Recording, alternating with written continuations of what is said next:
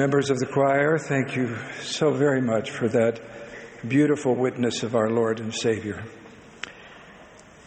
While in South America recently, Brother Roger Parra from Venezuela shared the following experience with me.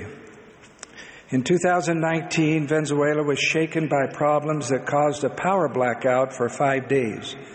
Chaos and anarchy reigned in the streets, and many desperate people did not have sufficient food.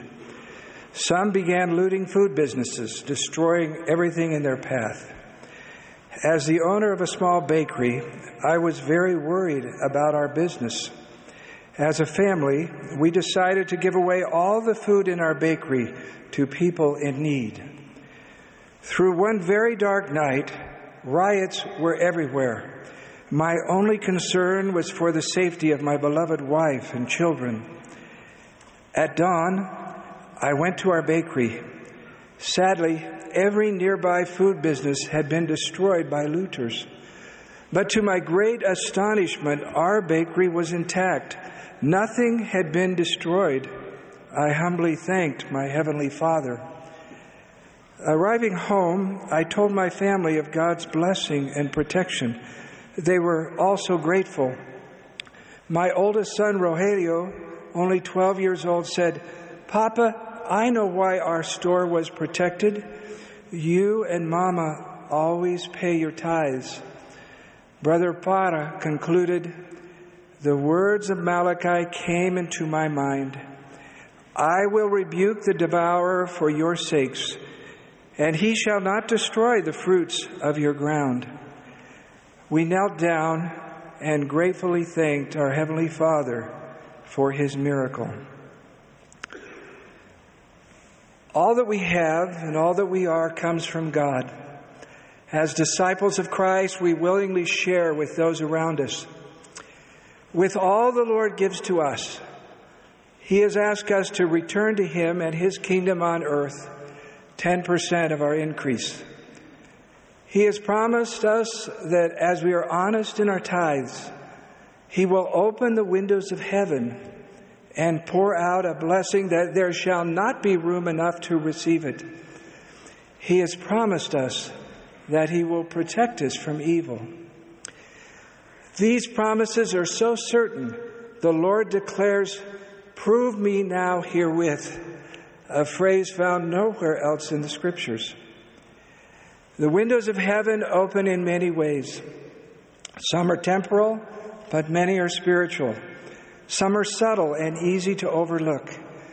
Trust in the Lord's timing. The blessings always come. We sorrow with those who struggle to have the necessities of life. The church recently donated 54 million US dollars to provide relief to vulnerable children and mothers across the world. And with the offerings from your monthly fast, our good bishops help thousands each week who temporarily need food on their tables, clothes on their backs, and shelter over their heads.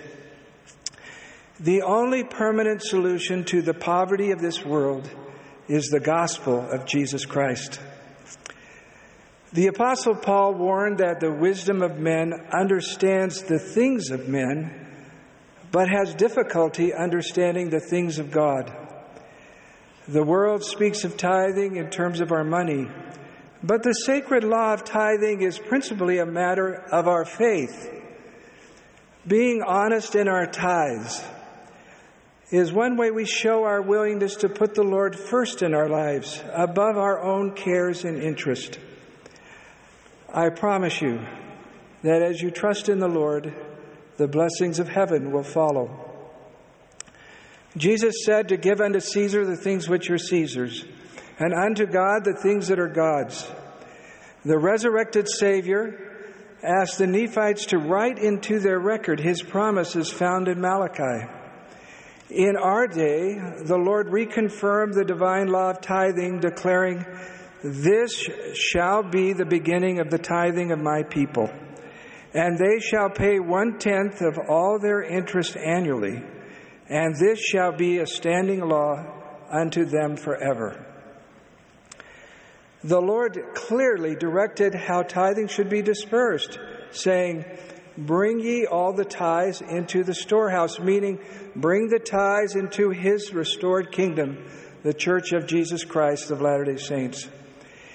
He directed that the use of these sacred tithes would be prayerfully considered by a council of the first presidency, the quorum of the twelve apostles, the presiding bishopric, and by mine own voice unto them, saith the Lord. These sacred funds do not belong to the leaders of the church, they belong to the Lord. His servants are painstakingly aware of the sacred nature of their stewardship. President Gordon B. Hinckley recounted this childhood experience. When I was a boy, I raised a question with my father concerning the expenditure of church funds. He reminded me that mine is the God given obligation to pay my tithes and offerings. When I do so, my father said, that which I give is no longer mine. It belongs to the Lord to whom I consecrate it. His father added, What the authorities of the church do with it need not concern you, Gordon. They are answerable to the Lord who will require an accounting at their hands. Close quote. We deeply feel the weight of being answerable to the Lord. From the generous tithes and offerings you have consecrated to the Lord, last year more than a billion U.S. dollars were used to bless those in need in our mo- momentous responsibility to take the restored gospel across the world, we have more than 71,000 missionaries serving in 414 missions. Because of your tithes and offerings, missionaries, regardless of their family financial situation, are able to serve. Temples are being built across the world in unprecedented numbers. Currently, 177 temples are in operation. 59 are currently under construction or renovation, and 79 more are in planning and design. Your tithes are allowing the blessings of the temple to be in places only the Lord could foresee. There are more than 30,000 congregations housed in thousands of chapels and other facilities in 195 countries and territories.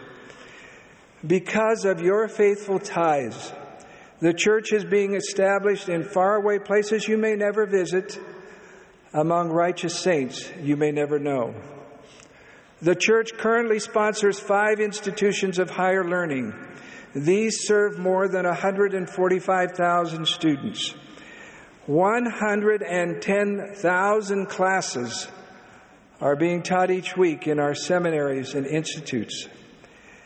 These blessings and so many more come in large measure from the young and old of every economic circumstance who pay an honest tithe. The spiritual power of the divine law of tithing is not measured by the amount of money contributed for both the prosperous and the poor are commanded by the Lord to contribute 10% of their income. The power comes from placing our trust in the Lord. The added abundance of the Lord, conveyed through your generous tithes, has strengthened the reserves of the church, providing opportunities to advance the Lord's work beyond anything we have yet experienced. All is known by the Lord, and in time we will see all his sacred purposes fulfilled. The blessings of tithing come in many ways. In 1998, I accompanied then Elder Henry B. Eyring to a large church meeting in the Utah area now known as Silicon Slopes, a community of great innovation in technology. It was a time of growing prosperity and Elder Eyring cautioned the saints about comparing what they had with others and wanting more. I will always remember his promise that as they paid an honest tithe, their desire for more material possessions would diminish. Within two years, the technology bubble burst. Many lost their jobs, and companies struggled during this time of financial adjustment. Those who followed the counsel of President Eyring were blessed. His promise reminded me of another experience. I met 12 year old Charlotte Limy near Carcassonne, France in 1990 while serving as a mission president. The Limys were a faithful family living in an apartment with eight children. They had a picture of the Savior and of the prophet on the wall. In the interview for her patriarchal blessing, I asked Charlotte if she paid an honest tithe. She responded, Yes, President Andersen. My mother has taught me that there are temporal blessings and spiritual blessings that come from paying our tithing. My mother taught me that if we always pay our tithing, we will want for nothing. And President Andersen, we want for nothing. In giving me permission to share her story, Charlotte, now 45 and sealed in the temple, commented, My testimony of tithing was very real at the time, and it's even stronger now. I am deeply grateful for this commandment. As I live it, I continue to be abundantly blessed. One day, each of us will finish our earthly journey. 25 years ago, just before just days before my mother in law, Martha Williams, died of cancer, she received a small check in the mail. She immediately asked my wife, Kathy, for her checkbook to pay her tithing. As her mother was so weakened that she could scarcely write, Kathy asked if she could write the check for her. Her mother responded, No, Kathy, I want to do it myself. And then she quietly added, I want to be right before the Lord. One of the final things Kathy did for her mother was to hand her tithing envelope to her bishop. My brothers and sisters, the Church of Jesus Christ of Latter day Saints is out of obscurity, bringing remarkable blessings across the earth. There will be those who cheer us forward and those who do not. I have thought of the words of the wise Gamaliel, who, upon hearing of the miracles of the Apostle Peter and John, warned the council in Jerusalem Let these men alone. For if this work be of men, it will come to naught. But if it be of God, ye cannot overthrow it, lest ye be found even to fight against God. You and I are part of God's important work upon the earth. It will not come to naught, but will continue to move across the world, preparing the way for the Savior's return. I testify to the words of President Russell M. Nelson. In coming days, we will see the greatest manifestations of the Savior's power that the world has ever seen. Between now and the time he returns, he will bestow countless privileges, blessings, and miracles upon the faithful. This is my witness. Jesus is the Christ. This is his holy work. He will come again. In the name of Jesus Christ, amen.